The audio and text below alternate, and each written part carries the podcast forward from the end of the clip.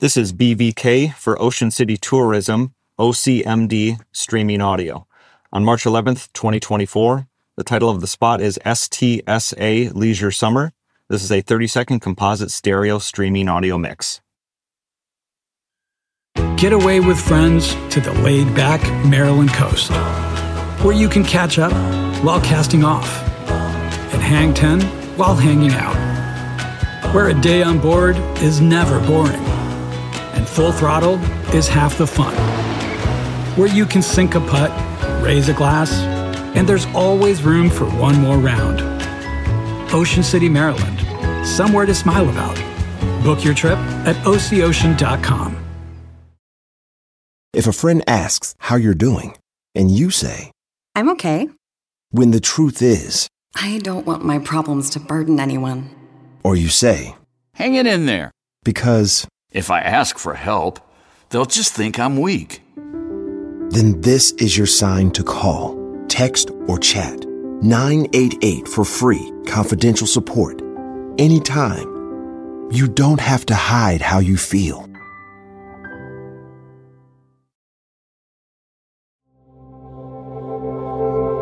Witness Docs from Stitcher.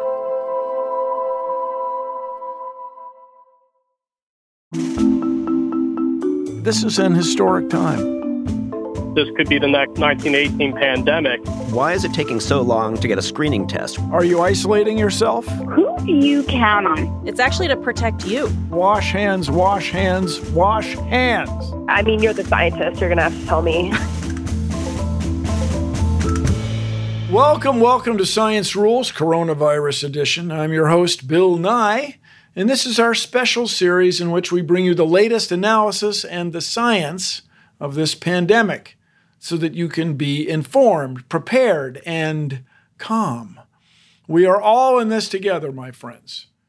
As of this weekend, more than 850,000 people have been diagnosed with COVID 19, with nearly 50,000 deaths in the United States alone. But this disease, like other diseases, is not hitting everyone equally. Demographic data show that African Americans and Hispanic Americans are at higher risk for death due to COVID 19. The CDC, the Centers for Disease Control, recently reported that African Americans account for a third, 33% of the people who've been hospitalized with coronavirus infections, even though they represent only 13% of the total population.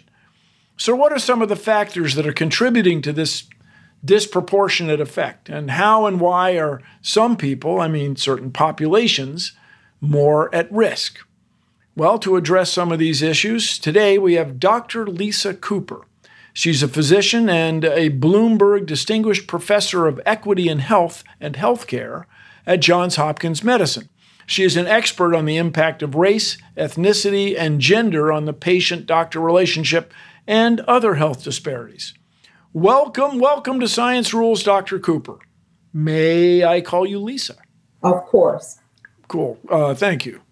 So, what's going on? Uh, why are African Americans so vulnerable to COVID 19?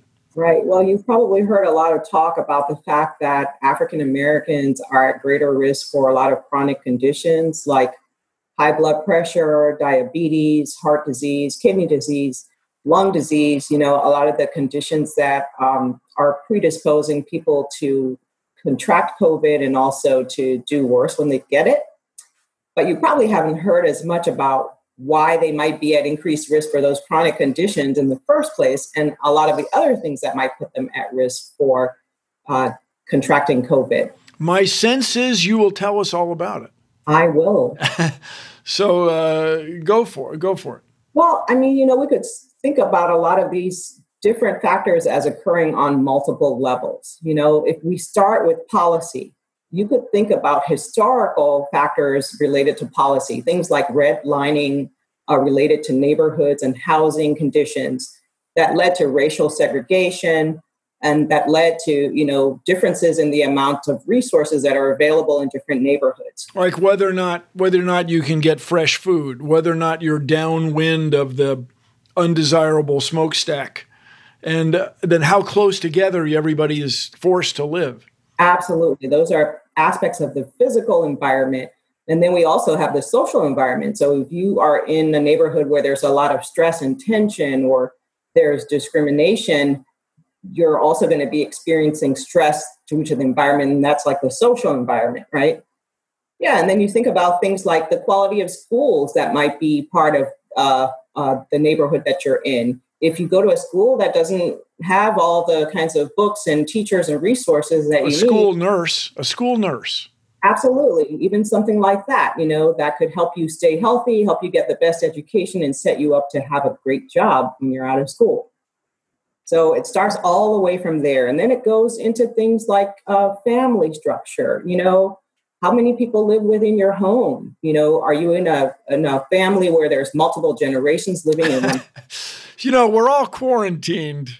Yeah. And I know many of us are now living with family members that we might not be living with otherwise. And that could create stress. Yeah. It can also expose people who are older to um, a lot of younger people or people who might be out working and coming back and forth home and make those older people at greater risk for getting exposed to the COVID infection. And and by tradition, the people uh, who live in these at-risk communities are what nowadays are the essential workers, people in service jobs, right? People who work at the checkout, the grocery stores, letter carriers, postal workers in general, anybody who delivers anything, anybody has to process goods to be delivered. All those people are traditionally from these lower income uh, communities, right? You know, a lot of people had to keep going to work even when everyone else was being told to stay at home. There were some people who were considered essential. So they had to get out there. And if they didn't have a car, they had to get on the subway or the bus and they got exposed to a lot of other people. And so this is these are all the factors that contribute to this increased risk. So it's not only about, you know, whether people behave the right way or whether they made the right choice. It's what were the opportunities they had to make the right choice. Uh, so just listening to the, the, what we've talked about are sort of big ideas. Right. Um, how much money you make, where you live, where you're compelled to live, where your ancestors, your family lives, who lives with you from your family, um, whether or not there's a lot of crimes in your neighborhood, which makes for a stressful environment. Those are those are big ideas. Is there anything new or worse or creepier with yeah. COVID nineteen than you would have with uh, the regular the regular uh, this year's flu, for example. Yeah, no, I mean I think that what makes this particularly difficult is that this is an infection that's easily transmitted from one person to the other. It's completely new. No one in the population has any immunity to it. And there's a, an old adage that says, you know, when America catches a cold, African Americans get pneumonia. And that this is what happens when there is a huge calamity or a pandemic, the people who are most vulnerable on a regular day do worse, much worse than everybody else. It's this is just amplification of stuff that's already been there. Right. This has been a problem that's been there for a long time, and this is just basically bringing it to the surface and really amplifying it. We'll be back right after this.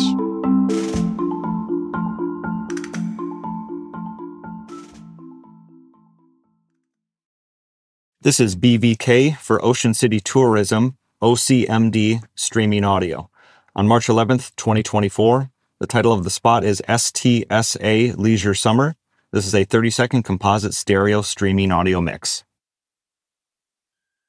Get away with friends to the laid back Maryland coast, where you can catch up while casting off and hang 10 while hanging out, where a day on board is never boring and full throttle is half the fun.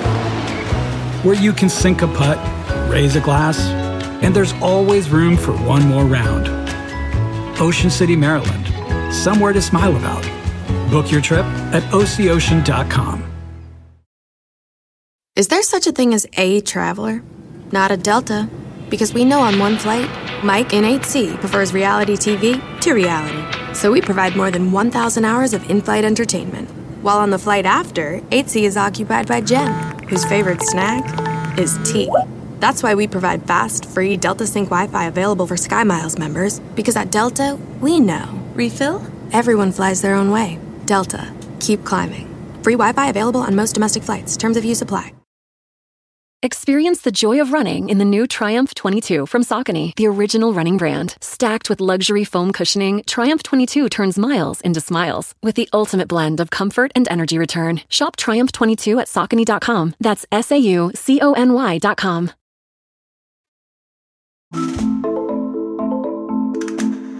Okay, so here we are.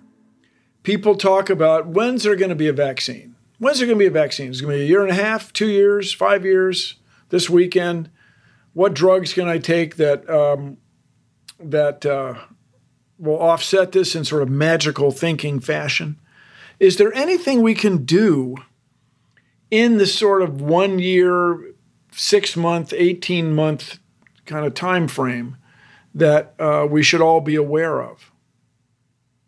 Definitely. I mean, we've been hearing about some of those things, and I know it's frustrating for a lot of people, but we really have to find ways to um, maintain some of this social distancing that uh, causes a slowdown in the spread of the infection so that we don't overwhelm the health care system. So you're talking about service people, make sure, like, I got a deal with my letter carriers uh, leave it on the table, and here's a paperweight if you need if you're concerned about this stuff being uh, it's a table outside, concerned about this stuff being blown away.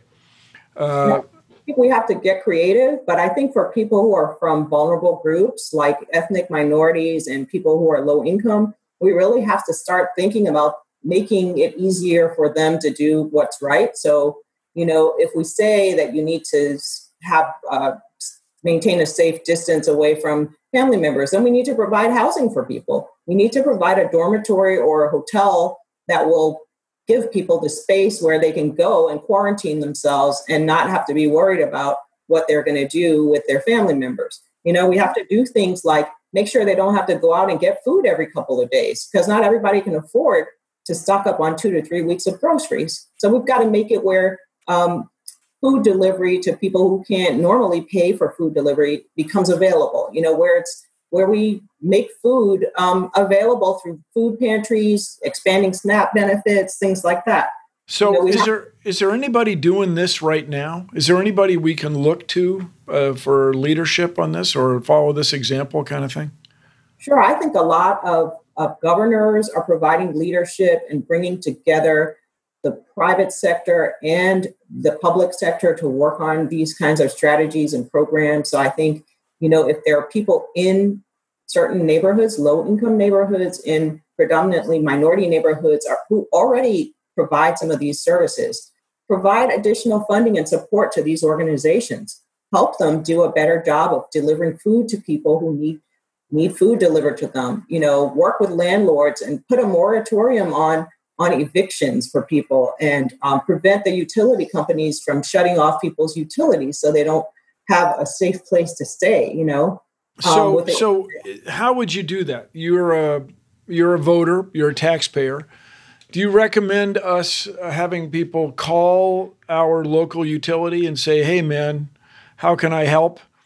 Uh, you know i know uh, on, on a lot of utilities uh, gas companies electric companies, there's a box you can check to support people who can't make, who are having trouble, can't make regular payments. This is a lot to think about. So many people are out of work right now and really can't afford to, you know, pay their bills.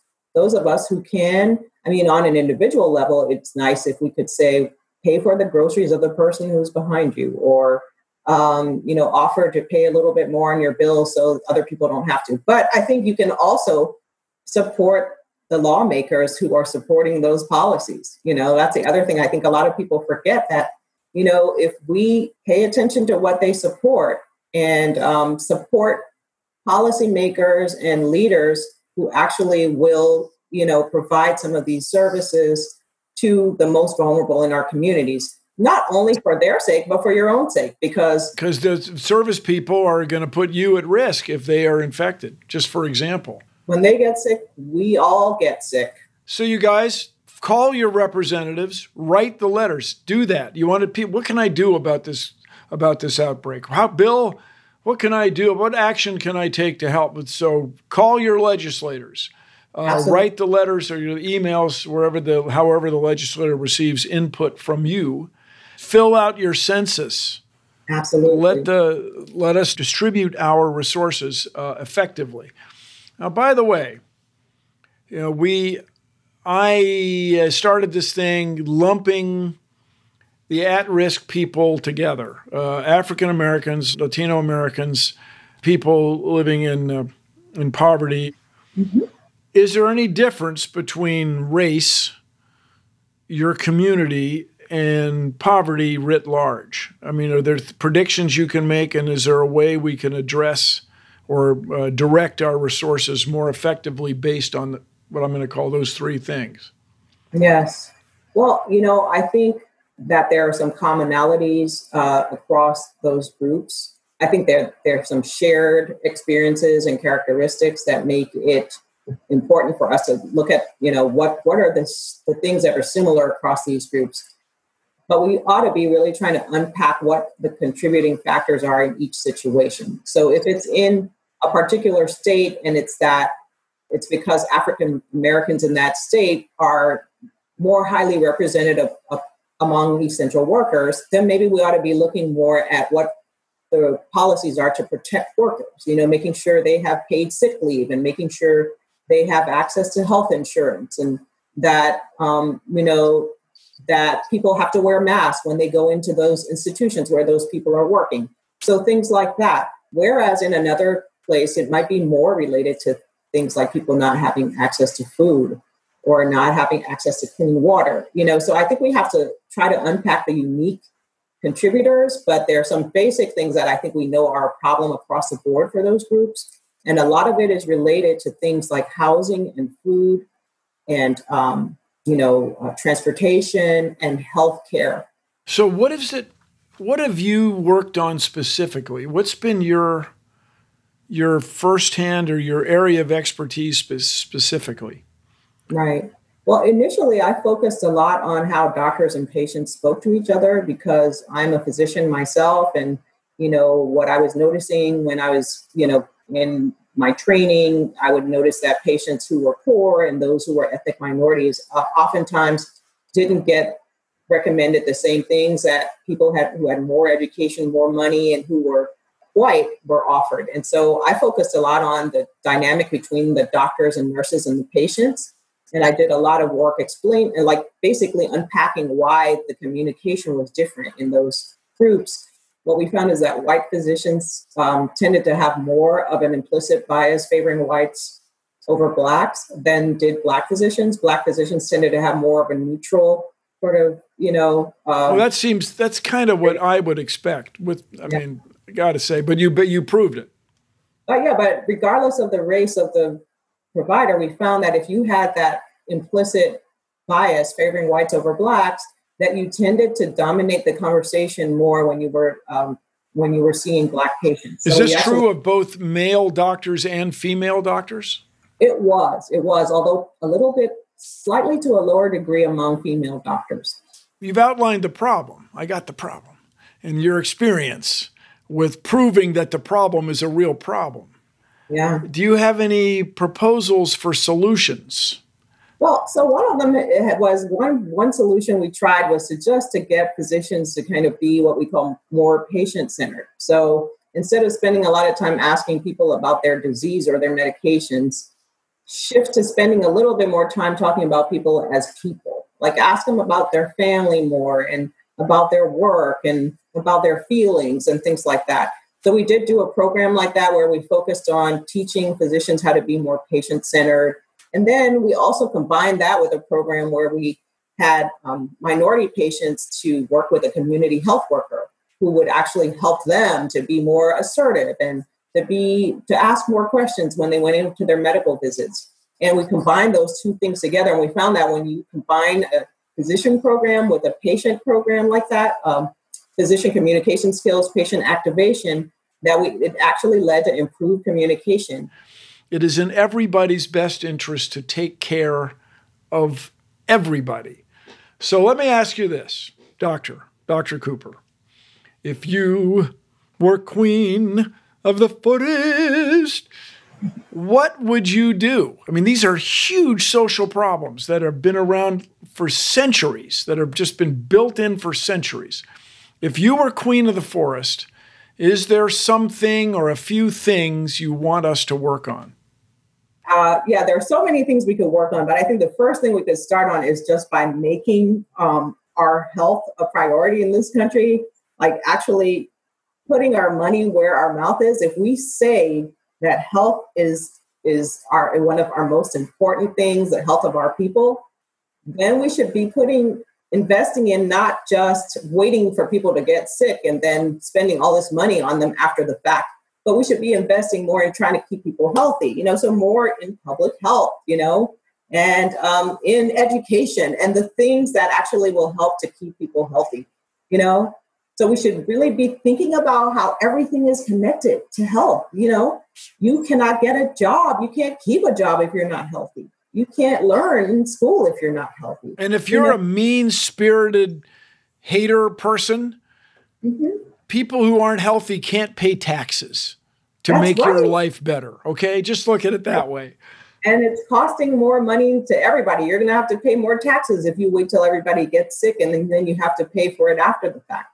Plus, you might get sick more. Yeah, like, what about that? We're all in this together. Like, let's say there was a global pandemic that could infect anybody, no matter uh, what their ethnic background or financial situation. Right. This has just been cool. Thank you, yeah. Dr. Cooper. You are on the front lines working this problem. Man, oh man. So we everybody, we got to do everything all at once. Contact your representative, your legislator, your county commissioner, your senator, your representative in that in the National Congress and remind them how important it is to take care of everybody, to direct our intellect and treasure to working on this pandemic for the betterment of everyone. I love your idea of paying the groceries for the person behind you in line. That's cool. And when you're in line to get groceries, wear a mask. And if you have the resources to provide masks to people you don't know, do that. Masking for a friend, as we say. Thank you, thank you so much, Dr. Cooper. Uh, Dr. Lisa Cooper is a physician and a professor of medicine at Johns Hopkins Medicine in Baltimore, where she studies the impact of race, ethnicity, and gender on the patient physician relationship. So join the conversation. Leave a voicemail about your experience with this pandemic. The number again is 201 472 0785. That's 201 472 0785. I'm Bill Nye. And my friends, this is a pandemic. We are all in this together. And more than ever, science rules. If you like science rules, and I hope you do, please take a moment to rate and review it on Apple Podcasts and on Stitcher. It helps us out, it helps other people learn about the show so that we can get more listeners and engage more people during this crisis. Thank you so much. Science Rules Coronavirus Edition is a production of Witness Docs from Stitcher. The show is produced by Stephanie Kariuki, Dan Bloom, and Corey S. Powell. Our editor is Tracy Samuelson. Our engineer is once again Luz Fleming, who also mixed this episode. Peter Clowney is our executive producer. Special thanks to Casey Halford. Chris Bannon is the chief content officer at Stitcher. And at Stitcher, everyone, science rules. One more thing well, it's really those three things wash your hands, wash your hands, wash your hands.